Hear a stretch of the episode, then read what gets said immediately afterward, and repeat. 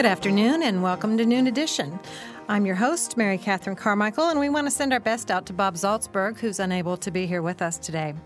Our topic for discussion today is primaries and the 2006 elections. Joining me here in the studio is Indiana University political science professor Marjorie Hershey. Hi, Marjorie. Thanks Hi. for being here. Oh, it's my pleasure. Thank you, We- Mary Catherine. We, this is so rare. We have an all girl, crew today. This just never happens. oh, my my my uh, engineer just popped in and uh, takes exception to that. But sorry, Mike. We'll we'll uh, we'll take that as a noted exception. we have a token male. We have uh, such a wonderful opportunity here today, and thank you for coming in. You're one of our uh, very few frequent flyer guests, and uh, so It's my pleasure. yeah, we're, we're really excited to have you here. And I think that there's a lot to talk about. I wanted to begin today by talking, um, doing kind of a primaries 101. Um, this is something, you know, we, we've always had primaries, or, you know, at least in, in recent memory. And why is that? How did those evolve? Uh, what function do they serve, if you don't mind? Absolutely. Uh, The interesting thing about primaries is that we are the only democracy in the world that uses them to a very great extent. And we've been using them for 100 years now. You'd think that if they were a, a wonderful invention, that other democracies would have taken them up by now. But interestingly enough, uh, almost nobody has.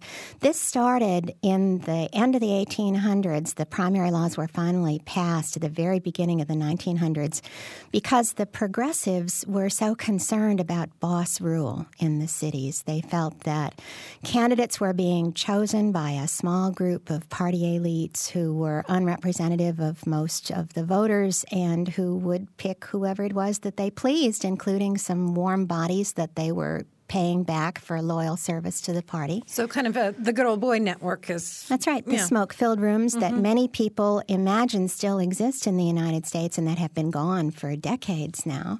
But uh, when the progressives took a look at the boss rule that existed in the late 1800s, they said, what we really need to do is to remember that if the choice in a democracy is between, you know, one turkey chosen by one smoke filled room and another turkey chosen by another smoke filled room, that's not much of a choice. So they said, and Robert La Follette from Wisconsin was one of the main um, pushers of this, who said, I shouldn't say pushers, um, promoters of this, who said, uh, What we need is for the voters to choose the candidates of each party, and we'll do so in what he called a direct primary election. And direct means it's directly from the voters, and primary means first. So it'd be the first of two elections, the second being the general election in the fall. That started uh, in, I think, 1903, 1904, and it spread very rapidly before World War I. And then the parties figured out how to control primaries. They figured out that one of the results of having primaries is that voter turnout dropped. You know, you double the number of elections, it mm-hmm. makes it a lot harder for people to decide to come out to vote. In addition to the fact that in the general election, if you haven't exactly had the time to study the two candidates, at least they have an R or a D after them so you can make an educated guess as to who they are. Mm-hmm. In the primaries, they're all R's or they're all D's, mm-hmm. and um, a lot of people figure that they just don't have the information they need to vote. So turnout in primaries is abysmal. And as a result, party organizations figured out very early that if they sent out a lot of their activists to vote in the primary, they could take over the results. But we had a resurgence of primaries starting in the late 1960s with the turmoil in the Democratic Party over the war in Vietnam and the civil rights issue. And the Democratic Party mandated um, a series of, of goals that resulted in primaries to choose delegates to the National Convention. And since then, uh, every state uses primaries, and three quarters of the states use them for every office in the state. Okay.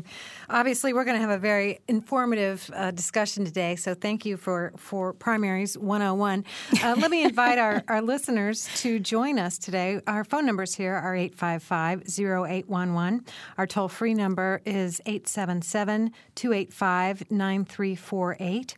And our email address is noon at indiana.edu. And we do encourage you to join in the discussion today.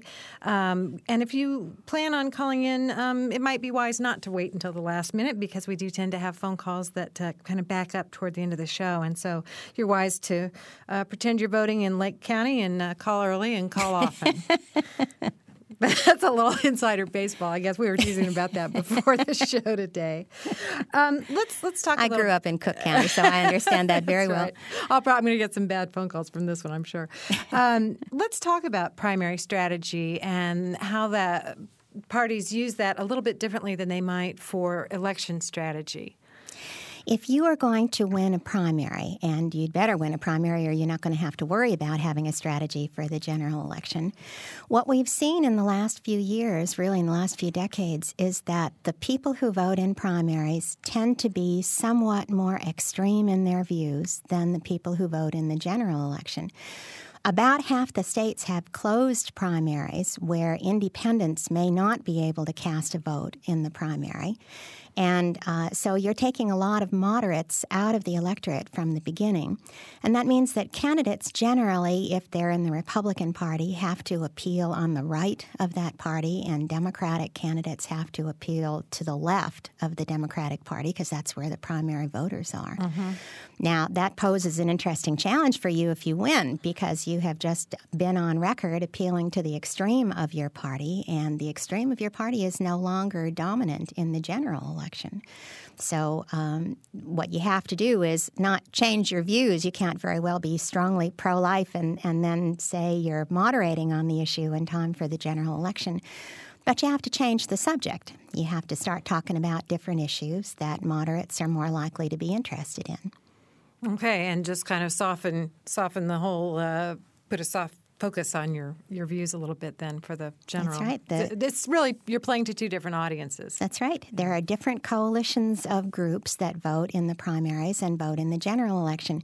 Single issue voters, for example, tend to vote at an extraordinarily high rate. If you wake up every morning thinking to yourself, 4,000 unborn children are going to be killed today, and I've got to find a way to do something about it. And if you think that there is a candidate in the primary who feels the same way you do, your chance of turning out to vote is probably close to 100%. If you're like the rest of us, your chance of turning out to vote is maybe at best 20%. And it seems like in, in recent elections, especially, uh, those extreme special interest groups have done a really good job of motivating their base and getting those folks out to, to vote. Would you say it's an accurate statement that the candidates have gotten further to the left and further to the right as a result of this? They have for a whole series of reasons. Um, certainly, groups have a much better ability to narrowcast now as opposed to broadcast. We can pick off particular kinds of voters. The Republican Party did a masterful job of this in 2004.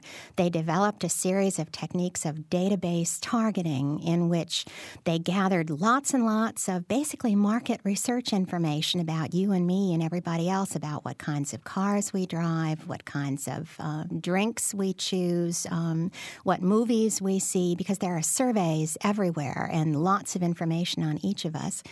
And then they figured out who are the most likely people they wanted to target, and those were conservatives and Republicans who had not been to the polls in recent elections.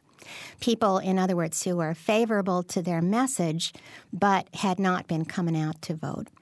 And they discovered things like um, people who who drive Lincoln Town cars, surprise, surprise, are more likely to be Republican than Democratic, and people who drive various kinds of foreign cars are more likely to be Democratic. Um, and they found that by doing that, they could very easily target uh, a Republican over here. I mean, literally, a particular Republican over here in Ohio and a particular Republican over here in Kentucky, and appeal to those people. And of course, various single issue groups do exactly the same thing. The other thing that's really made a difference here is that the two parties have moved farther apart in their views on issues. And the big change came when the South conservative whites moved from the Democratic to the Republican Party. Did you see that when Lyndon Johnson was president, or when did you see that happen? Started at around the time of the civil rights movement. Started very slowly, but very predictably. The most conservative Southern whites were the first to move from Democratic to Independent to Republican, and then it began to spread. The tipping point seems to have been in the Reagan administration. Okay. We've got a caller. Let's go ahead and uh, get our first caller on the show this afternoon. Oh, sorry, we just missed him. Sorry, we kept him on hold for a while. Please feel free to call back. I'll give the phone numbers again 855 0811. Our toll free number is 877 285 9348, and our email address is noon at indiana.edu.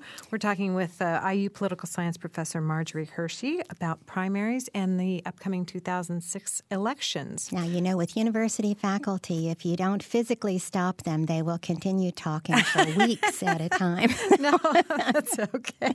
you got to jump in front of them and distract them too. That's okay. Well, let's go ahead and go back to that. We were talking about the the changes that took place then from the civil rights movement, or from the time of the civil rights movement on. That's right. And at the time of Lyndon Johnson, uh, the Democratic Party consisted of a lot of Northern liberals and then a lot of Southern white conservatives, and so the party was pretty diverse, and it was more difficult for the party to to take a stand on issues in a very clear clear cut way.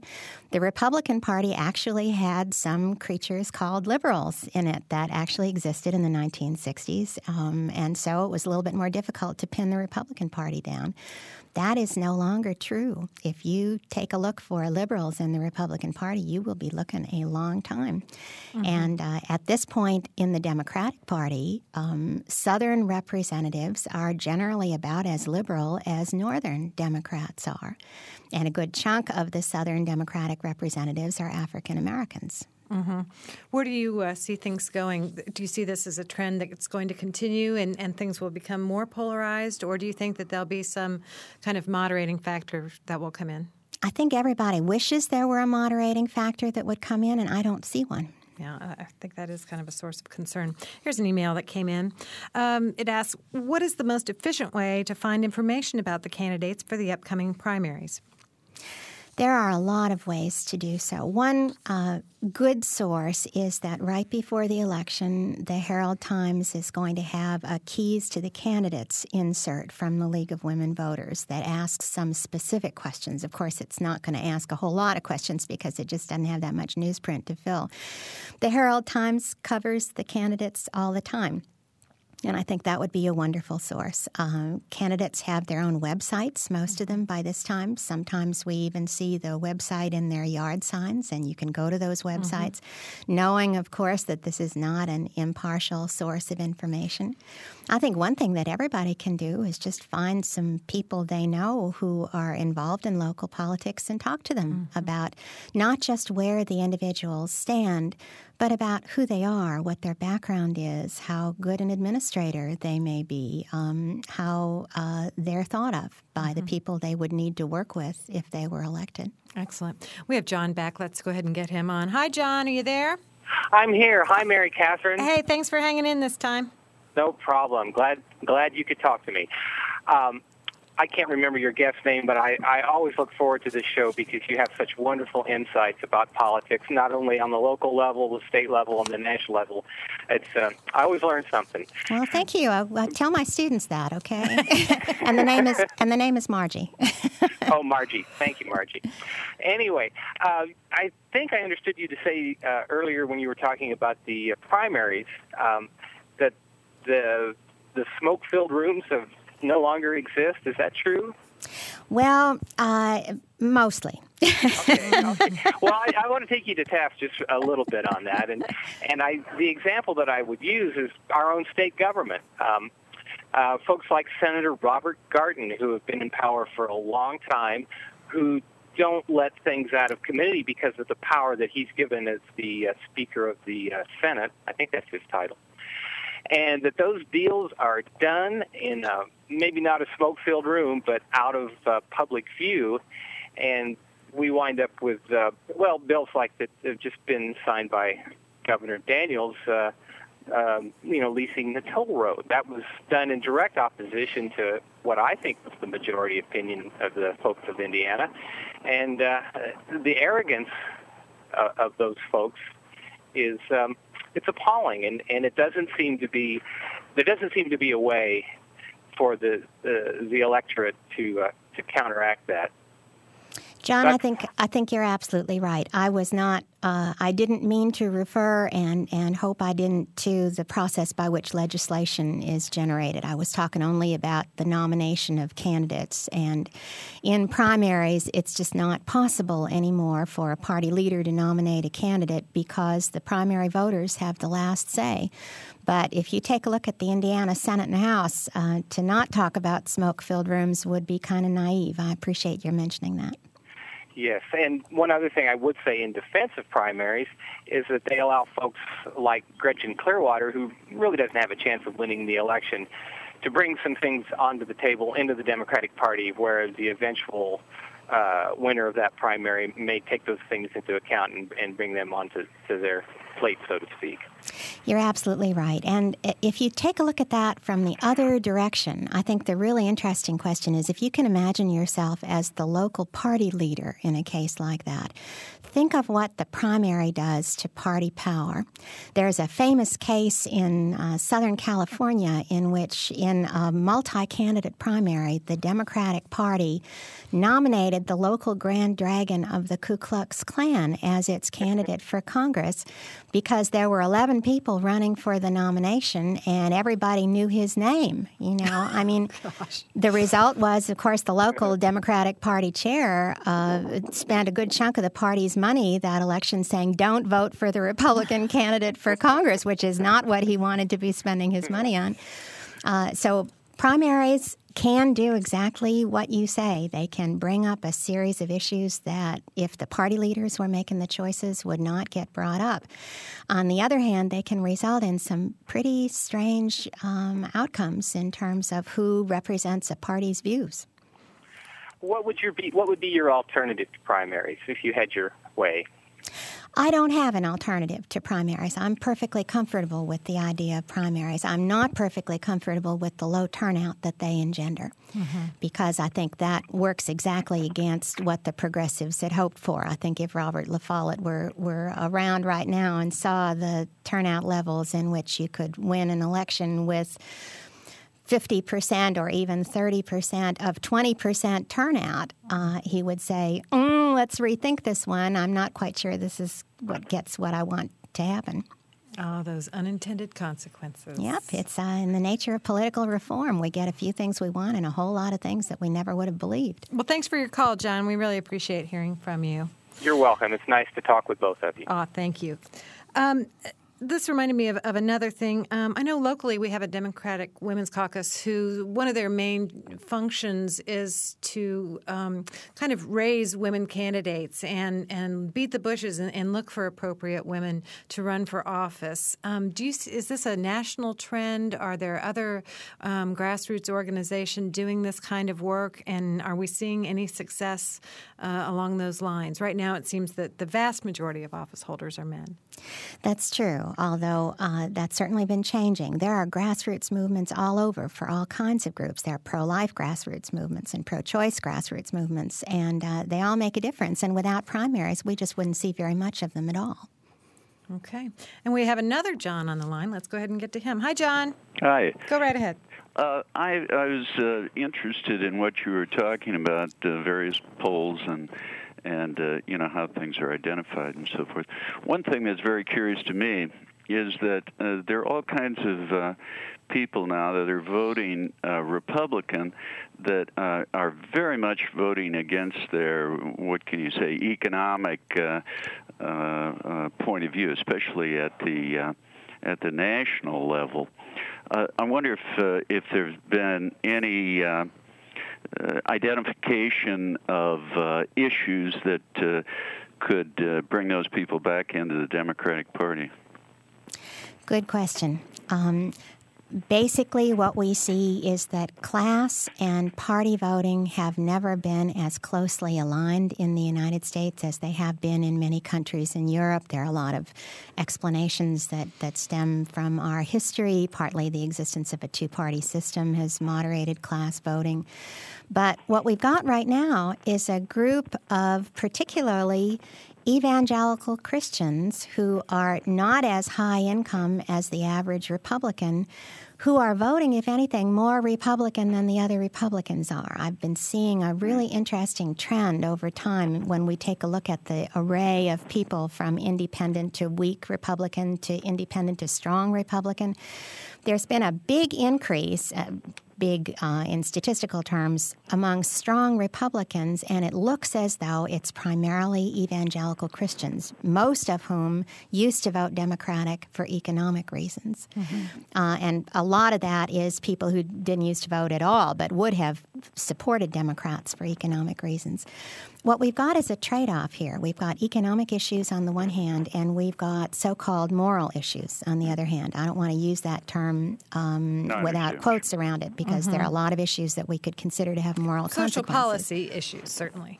Issues such as abortion, gay marriage. Um, homosexuality generally, pornography, prayer in schools, um, that the Republicans have used to appeal to those social conservatives who are, by rights in terms of their income, economic liberals. And they've been very effective at it. And I think what's going to happen in the fall is that another issue that serves the same function, and that's fear of terrorism, is going to be at the top of the Republicans' agenda.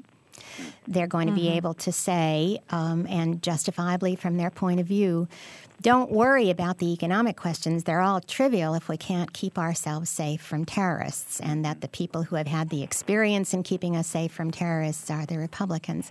And that's an issue that also appeals particularly to people who are middle to lower income, people who may not be highly informed about what the world looks like and are fearful of what might happen. Mm-hmm. Uh, any thoughts on uh, on issues that uh, Democrats might use? The Democratic issues traditionally have been the the bacon and eggs, um, who speaks for you in terms of your daily life kinds of issues. I mean, uh, I think Democrats could very easily say to people, look, uh, let's talk about what affects you day to day. Um, you're not likely to turn the corner and see somebody from Al Qaeda, but you are likely to turn the corner and run into one Dickens of a big heating bill. And um, those are issues that the Democratic Party has long tried to use, and the question is whether or not they're going to be as effective in putting those on the agenda, or rather putting them at the top of the agenda, mm. as the Republicans have been. Uh-huh. Thanks, thanks so much, really. You're most welcome. Thank you for your call, John. We appreciate it. We're going to go to break here in just a minute, but uh, before we do that, I want to give our phone numbers and our email address again. And I will remind you that we are speaking with Indiana University political science professor Marjorie Hershey. We're talking about the primaries and the 2006 elections. Our phone numbers are 855 0811. Our toll free number is 877 285 9348. Our email email address, noon at indiana.edu. Stick around for the second half of the show. We're going to talk about the war in Iraq, the deficit, Tom DeLay, and IDs at the polls.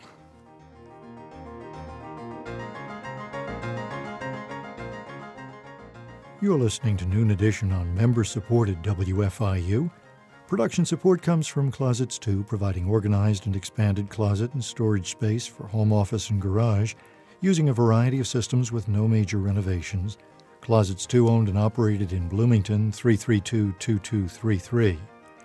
And from South Dunn Street Project, represented by Brian Lappin Real Estate, classic bungalow inspired architecture in the Bryan Park neighborhood of Bloomington, www.southdunstreet.info. This afternoon, there'll be a screening and discussion with filmmaker Sonali Gulati about Nalini by day, Nancy by night, a documentary on outsourcing, and that's in Ballantine 204 at 4 o'clock. There are downtown gallery walks and receptions at galleries in downtown Bloomington and downtown Columbus this evening. In Columbus, it's First Fridays for Families, the Arts Council presenting Ramona Quimby, a TheaterWorks USA play about that famous third grader at the Commons, 5:30 and 7:15. There's a Sounds benefit concert. Sounds is students opening up new doors with strings. Owen County Youth will perform selections of violin and fiddle music, along with guest performers from IU's Jacobs School of Music, hosted by Dean Richards of the school. That's at Owen Valley High School, 6 to 7.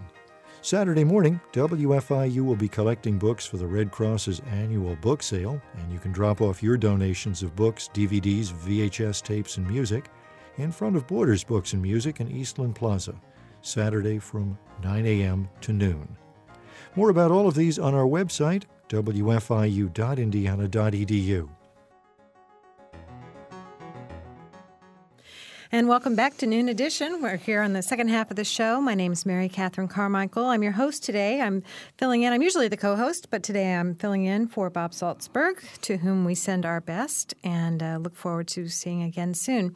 Joining me today is Indiana University political science professor Marjorie Hershey, and we're talking about politics and the primaries in the 2006 elections. And um, we have a lot of exciting topics yet to cover here in the second half. If you have any questions or comments uh, that you'd like to add to the program, we would welcome that. And our phone numbers here are 855 0811. Our toll free number is 877 285 9348. And our email address is noon at indiana.edu. And we would urge you to use uh, any means you choose to contact us and uh, let's talk politics. Well, one of the most interesting, I think, uh, topics that's that come up recently, and, and we're going to take a little cast a little brighter, wider net here uh, the Tom DeLay situation. Um, I, I shouldn't I shouldn't chuckle after I say that, but it's just been so interesting to watch this unfold. I'd love to have your your comments, your assessment on on how this has uh, come to pass. Tom DeLay, my favorite subject. Um, I think this may be a, just a bit of an exaggeration, but uh, I think this last week we've seen the end of an era as far as the Republican Party in Congress is concerned. Twelve years ago, when the Republicans took control of both the House and the Senate they had been out in the wilderness for a very long time. The, the House had been Democratic mm-hmm. run for 40 years. There were three people who really masterminded that takeover of Republican control and who then took over the Republican Party, particularly in the House right afterwards. Newt Gingrich, he was gone after four years. Um, Dick Armey, who mm-hmm. was his co author of the Contract with America, who was the first majority leader on the Republican side and the majority whip, Tom DeLay. And that term is, is usually used uh, with people saying, well, you know, really, I mean, this just is an old English term that refers to, you know, keeping the hounds in line. Tom DeLay uh, was, in fact, really the majority whip. He um, and he took that whipping uh, to a high art over the course of the last 11 and a half years. What kind of tools would he have? Uh, to, to seriously, um, I think maybe it's hard for us to imagine uh, what kind of pressure could be put on someone who's reached that high level of office by another person holding high office too? That's a it's a really interesting question because you know the the worst thing you can do to a member of Congress is take away his or her seat, and the party leadership can't do that. Just the constituents can do that. So, uh, if I had been telling you this 15 years ago, I would have said, Mainly, the party leaders have inducements to offer. They can say, okay, you want to be on a good committee. You know, you don't want to be a Congress member from Brooklyn and, and be on the agriculture committee. You know, follow us, do what we say. Or you want to make sure that your constituency is treated well in terms of a new post office, a new highway. Follow us. Uh, we'll give you a little bit more campaign money from the House Campaign Committee.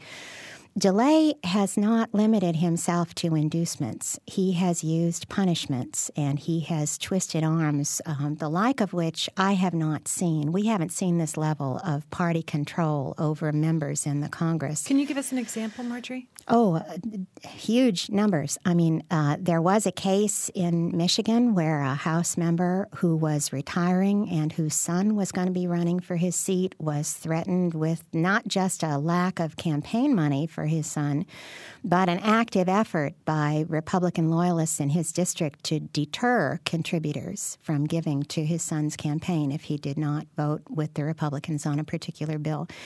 DeLay has kept votes open for much longer than the rules allow.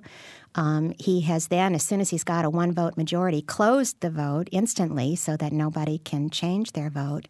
Um, and I don't think a lot of us really even understood this until a couple of years ago when uh, things began to, to fray at the seams just a little bit, but I think this was going on for a good 10 years, and members of Congress were frightened to death of Tom DeLay and would not even talk to the media about it.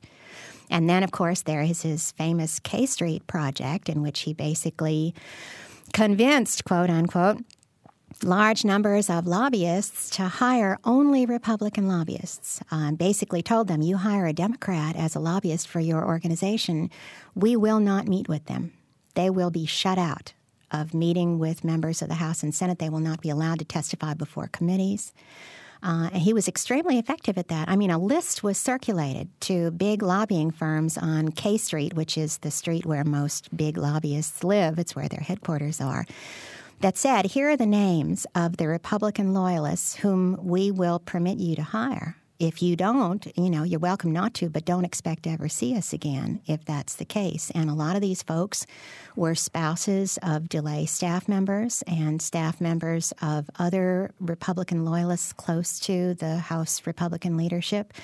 Um, there were a lot of wives, sons, daughters, husbands who were hired by lobbying firms because they were regarded as toeing the party line. Hmm, that's a tidy little package. Well, why haven't we uh, heard more about this in the press? I consider myself to be fairly well informed, but um, you know, this isn't; these haven't been big stories. That's right. I think um, I think DeLay's control was so thorough that members of the Republican conference in the House were afraid to talk. I suspect some journalists were intimidated as well. We've seen a lot of stories about this now mm-hmm. because, you know, DeLay is the only uh, member of that triad left standing. Mm-hmm. And as soon as he was accused of campaign finance violations, then it was a matter of the story just unwinding naturally. And I think a lot of people expected where that was going to lead, and that it was not going to lead to Tom DeLay's remaining in Congress and remaining as the head of the Republican Party. Mm-hmm. So at that point, the walls began to crack, but uh, it took that. So now what? Well, uh, he was replaced by um, the guy who was not Tom DeLay's chosen successor. Uh, Roy Blunt, who is a member of the House from Missouri, was DeLay's chosen successor. He would not have been a DeLay. I mean, there's just a level of, of fierceness and, um, shall we say, lack of, of uh, extreme concern for the rules that, that nobody matches DeLay in. But Blunt would have come close. He was rejected by the Republican conference. They voted for Representative John Boehner instead. Boehner is certainly more telegenic than Blunt would have been. But I think a number of members of the conference were basically saying, "Look, this is uh, this has been agonizing, and we're about to be done with it." How do you think, uh, or, or do you think that this will impact um, the May elections and then into November? What's I, the trickle down of this? Uh, the I think the the end result uh, is inevitable. We've seen what we call the six year itch for um, most of American history. That in a president's second term, the president's party loses seats in Congress. That didn't happen under Bill Clinton. The last time we would have seen a 6th mm-hmm. year itch because the Republican Party in the House and the Senate was busy impeaching and then determining whether or not to convict Clinton in a move that the Republican leadership thought was great stuff, but that a lot of Republicans in the population were not so enthused about, and that a lot of Democrats and independents turned away from. Mm-hmm. But it's pretty likely this year, so um, it may not be the loss of Tom DeLay so much, although I think the Republican Party is a little more at sea in the House right now. Um, it's a little bit more difficult for the party to be able to get itself unified for votes now without DeLay. Um, and uh, for a while after he stepped down from the position of majority leader, he was still sitting in there telling people what it is that they ought to do. But now he's basically history. And uh, John Boehner is not going to be able to do it. Any chance of a majority shift? There's a chance, not a good chance but there's a chance. And in fact, the Democrats probably ought not to want a majority shift because uh, if so, then they will have to be complicit in the blame that people will place on the federal government for whatever problems they feel it's caused. The Democrats would probably be in a lot better shape if they gain seats, um, hold the Republicans' feet to the fire, and remain a minority so that they can say, this is a unified Republican government. If you don't want what it's putting out, then you know what to do in 2008. So they're kind of keeping their powder dry until 2008, in your opinion, the Democrats? Oh, I'm sure they wouldn't turn down majority status if they had it. You know, it sort of goes against the natural uh, instincts of anybody in politics. But um, in practical terms, I think they'd probably agree that if they stay the minority, they'll be in better shape in 2008. Okay. You're listening to Marjorie Hershey, who is a political science professor here at Indiana University, and we're talking about politics and the 2006 elections. Our phone numbers are 855 0811, toll free 877 285 9348, and our email address is noon at indiana.edu. And here's an email that just came in. It says Do you think there's any chance that the Democrat Party will be able to come up with a few candidates who don't seem to be willing to espouse any darned thing to get elected? This is a, uh, particularly a problem at the national level, in my opinion. I think this is a it's a good representation of a common view that a lot of people feel that somebody who stands on principle is better than somebody who doesn't. I think if you were to say that to James Madison and Thomas Jefferson, they would be horror struck because they would tell you, look, the reason we have a democracy is that we want people to be up at the national level who do say what the public wants. That's what mm-hmm. they're there for. We didn't want a king. We, we got rid of him. You know, he was the one who was standing on principle, right? Um, and I think, unfortunately, we've kind of developed the sense that there's something wrong with pandering to the public. But in another way, pandering to the public means being a representative, mm. which is what these folks are supposed to do. I mean, that's why we elect them. Well, I suppose it's we kind of have a high expectation too for leadership in the strictest sense of the word. Um, you know, show me a plan, show me vision, and give me something to follow, as opposed to um, the other way of looking at it, which is here's what I want you to go up there and do for me. Mm-hmm. And I suppose it's a kind of an indication that most of us really don't have a clue what ought to be done and, and uh, what ought to happen next. And so we have figures such as Ronald Reagan who um, looks like somebody who has very strong principles and who is not deterred by uh, changes in public sentiment, but who, in fact, reflected a lot of public sentiment pretty well mm-hmm. during the time that he was there. So you have to both represent people and also look like you're doing it entirely on your own. But I think and have, have a vision for the next step ahead. Yeah, but you know, it's, uh, I mean, what's that vision for the next step ahead going to be? Um, we can't just reward somebody for having a vision uh, without necessarily looking at the content of that vision. Mm-hmm. And I think a lot of people are very impressed by the existence of a vision. Um, without necessarily saying, where's that going to take us? Mm-hmm. Uh, and does that make sense to me? Great. Excellent point. Okay, here's another email that came in. Um, I expect to be out of town on election day and wish to vote early absentee. I have not seen a list of the candidates. Have I missed one in the Herald Times? And where can I get a list? Well, uh, get yourself a ballot. You'll find it right on there. Uh, I would assume that if you were to go down to the county clerk's office, that they would have a list of those people who have qualified for the ballot. Mm-hmm. Um, absentee voting has become much easier in the last few years around the country than it ever has been before. In fact, you can absentee vote in person if you want to. Um, and uh, there are some areas, for example, in California, I think about a quarter of the votes uh, in the last few elections have been cast absentee. Which is to say, you can go to a certain polling site and cast your vote. Mm-hmm. Uh, I think here you have to go to the county clerk's office mm-hmm. to cast your vote in person before the election. Mm-hmm. But there are many other areas where. As opposed to filling out a ballot? That's right. Okay. Uh-huh. That's right. Uh, and um, mail ballots have become increasingly common. The entire state of Oregon votes by mail mm-hmm. now which raises some interesting questions. Mm-hmm. I mean, when we talk about ballot security, um, there really hasn't been a lot of evidence that there's a lot of vote fraud at the polls. Mm-hmm. But when you talk about somebody getting a ballot in the mail, mm-hmm. um, that's a whole different question with regard to ballot security. We have no idea whatsoever whether or not anybody's ballot was filled out by somebody else and then sent in.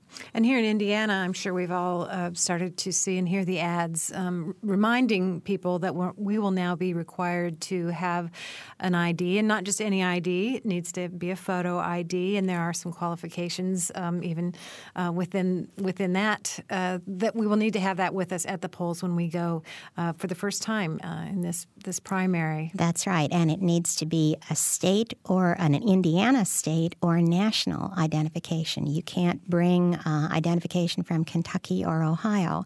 So students who are from out of state who bring an out of state driver's license will not be able to vote under this new rule. Now, there is a court case that has been mounted against this legislation, and we are still, the, the decision was supposed to have been made in December, and then in January, and then in February, and we're still waiting for it. Mm-hmm. I'm sure that the county clerk is, is uh, just. Tearing his hair out. Yeah, hoping that this doesn't happen like three days before the primary, mm-hmm. um, because the rules are going to be really up in the air. This is a piece of legislation that the Republican National Party has been pushing in a lot of state legislatures. Georgia passed one like this. There are a number of other legislatures that are doing this. Basically, uh, when one party pushes a piece of legislation, you can assume that it probably is not expected to hurt that party and that, in fact, it's intended to help them. And uh, the the situation simply is that there are a number of people who do not have state issued or federal issued identification cards with their picture on it. Those include a higher percentage of minorities, um, people who don't have driver's licenses, elderly people, in people who vote more Democratic than mm-hmm. Republican. What was the rationale for even proposing this legislation? To try to get more Republican strength expressed at the polls. Well, I doubt that. That I, I think. I what what did that... they What did they claim? Yes. okay. um, uh, the the express rationale for the legislation was to prevent voter fraud.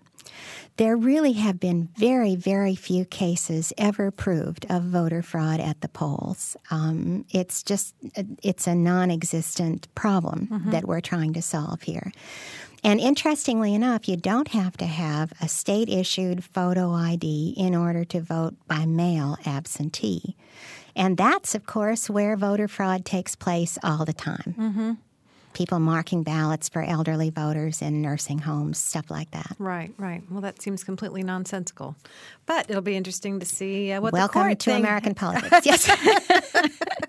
It'll certainly be interesting to see what the court decides about this, although they uh, obviously must have felt uh, quite confident in order to push it as far as they have. So we'll see what happens. It's one of the interesting things about party polarization in the last few years that uh, the Republican majority in the House and the Senate is very slim and uh, the Republican majority in the country is quite slim. And yet, polarization is so extreme that um, the party in power, and I suspect it probably would be done by the Democrats if they were the party in power, is just trying to milk that slim majority for all it's worth. They're going to get what they can before they lose it. Yeah, well, we've got a caller on the line. Let's go to Don. Hi, Don. Actually, it's John again, Mary Catherine. Oh, hi, John. All right, go back. I, I I don't want to take up the time too much, but I had to just chime in with this. I think it would be very difficult to prove voter fraud or poll fraud with an electronic ballot system that doesn't provide a receipt. The Diebold Corporation being a prime example of this. They seem to provide us a receipt with our uh, ATM, which they make, but they can't do it at the polls. Uh, my proposal is, is that we do away with electronic voting and we go back to paper ballots. Uh, we have enough time. The whole idea, as I understand it, for the elections in November and the at least the president to be sworn in in the latter part of January, 1st of February, was to give time to count those ballots and to disseminate the information. You're right. Uh, the the question is, however, John, it's a matter of choose your poison. Um, when we had paper ballots counted in Indiana, one of the things that uh, both parties' representatives would need to have on election day is a flashlight, so that they would have somebody circling around the the vote counting headquarters at night to watch for paper ballots that were marked with the wrong party flying out the window in the middle of the night. There are ways to deal with any method of voting. Um, it's true that that it's uh, kind of remarkable when you think about the contrast between an ATM and a polling booth um, that most of the electronic systems, uh, the great majority of them, do not have any kind of receipt for them.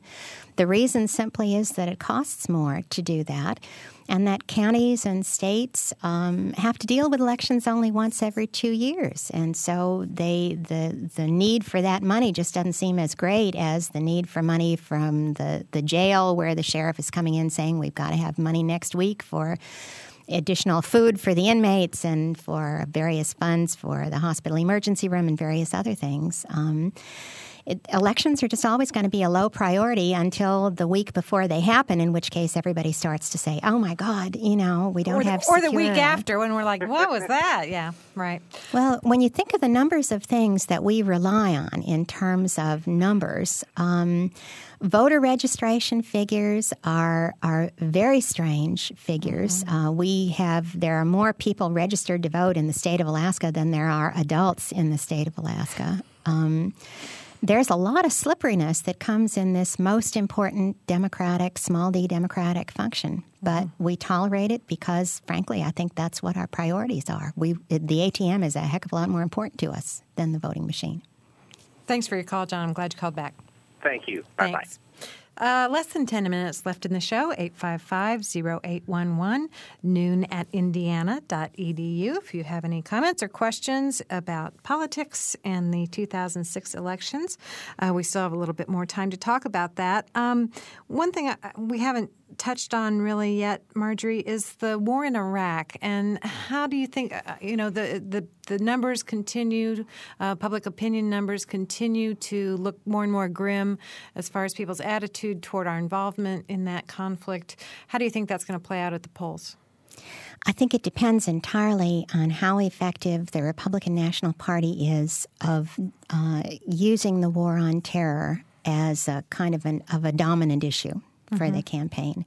That's clearly what they have in mind. We've already seen some information leaked from Karl Rove's office that suggests that that's going to be the plan for the general election we can see a lot of public opinion polls that then turn out to bring us some surprises when we come close to the election because advertising campaigns can make a difference. Mm-hmm. They don't necessarily make a big difference in people's views, but they can make a big difference in the turnout of different kinds of people who hold those views. We've seen, for mm-hmm. example, that there were lots of public opinion polls in January saying people were shocked at the corruption that the Jack Abramoff scandal and and then when some really good polling was done by the New York Times CBS poll and asked people, so how important an issue is this to you? First, they'd ask, do you know what the Jack Abramoff scandal is? And about a, a half of the polling respondents said, not a clue of the half that had heard about it when they were asked, Is this a big issue for you, or do you think this is normal operating procedure for Congress, so it's not a big deal? The great majority of people said, This is the way Congress normally works. This is not the way Congress normally mm-hmm. works, but it was perceived that way because that's the prevailing smoke filled room's image. Mm-hmm. That's unfortunate. It seems to me. I mean, that's a very jaded view of, of a very important part of our lives. Well, you know, it's it's easy to be cynical when you don't know anything. Um, it's also, I suppose, easy to be cynical when you know more. But um, I think that uh, for a lot of us, we're real tempted to let these kinds of of um, stylistic expressions, "oh, they're all crooks," dominate because then we don't have to spend a lot of time finding out what's actually right. going on. The, the, cynicism is probably a good way to let yourself off the hook uh, if you feel the whole process is is uh, kind of uh, corrupt and out of your hands anyway. Then, gosh, you don't have to pay attention. Or, sure, you can spend your time watching American Idol instead yeah. of uh, looking it up um, online. Don't get me started. okay, we've, we've got Andy on the phone. Andy, bail me out. Hi. Uh, uh, hopefully, I can. It's going to be a loaded question. Uh, uh, I just came in very late in the show, so I don't know if this has been addressed or not. But uh, it just seems to me that there's there's no uh, there's no candidates for the for the presidential election, and I know this is a little early, probably to be to be really speculating on this, but there in either party, it just doesn't seem like there's there's a candidate that's stepping out. In fact, is on NPR they were saying. Uh, how the, the Democratic Party they're they're really trying to find a face that they can uh, sort of associate with, and and uh, you know, I think as far as the Republicans are concerned, I think they're having problems in that respect as well. My question is, uh, do you see uh, anybody coming out of the, the the woodwork, I guess, to uh, in in both parties that that may become a front runner before it's all said and done? Thanks, and I'll Andy. listen to your answer. Thank wow, you. I love that question. How kind of you. Um, okay, uh, the woodwork has been gotten out of. Um, Hillary Clinton is in the room. And she is the front runner for the Democratic nomination. There is no question. She has already raised enough money to uh, to to uh, kill a horse, and uh, you know, and she doesn't have much in the way of an opponent for her reelection race to the Senate this fall. So that money is going to go right into the presidential race. Mark Warner, the former governor of Virginia, is one of her main competitors. So is former vice presidential candidate John Edwards. They are both out there. We're not hearing a lot about them because we're hearing more about the 2006 race, but they are all there and they are ready and available. On the Republican side, um, we have a very unusual Republican frontrunner, and that's John McCain. Um, John McCain is uh, is about as maverick as you can get and still be a Republican, but at the moment, uh, he's a pretty likely candidate. All right. Well, let's see. We've got a quick email, and then we're going to have to pretty much call it quits. It says uh, In an online forum after the last election, I suggested that electronic voting be backed up by printing a paper barcode, uniquely ID'd receipt, which the voter could at any time after the election go on, online to a website which could confirm what their vote was and that it was indeed counted. Not too long went by before someone who knew their voter fraud history said the reason we don't do this is then corrupt politicians can literally pay voters who prove that they voted for the paying candidate. and it, this, Well, I like this email ends with a sigh. Well, we have a long history of that. I mean, one of the reasons um, that we went to the secret ballot to begin with was that party leaders in the cities were um, using color coded ballots to make sure that somebody had gotten their Thanksgiving turkey in return for their vote, uh, did not welsh on the agreement. The main reason why we don't have these systems is because they cost more. All right. Well, thank you so much for being with us today, Marjorie. We You're certainly appreciate it. Uh, we've been joined today by Indiana University political science professor Marjorie Hershey. Uh, this has been Noon Edition. I want to thank our producer, Nicole Brooks, our engineer, Mike Pashkash, all of our call- callers and emailers. We'll see you again next week. I'm Mary Catherine Carmichael. Noon Edition is a production of WFIU and the Herald Times.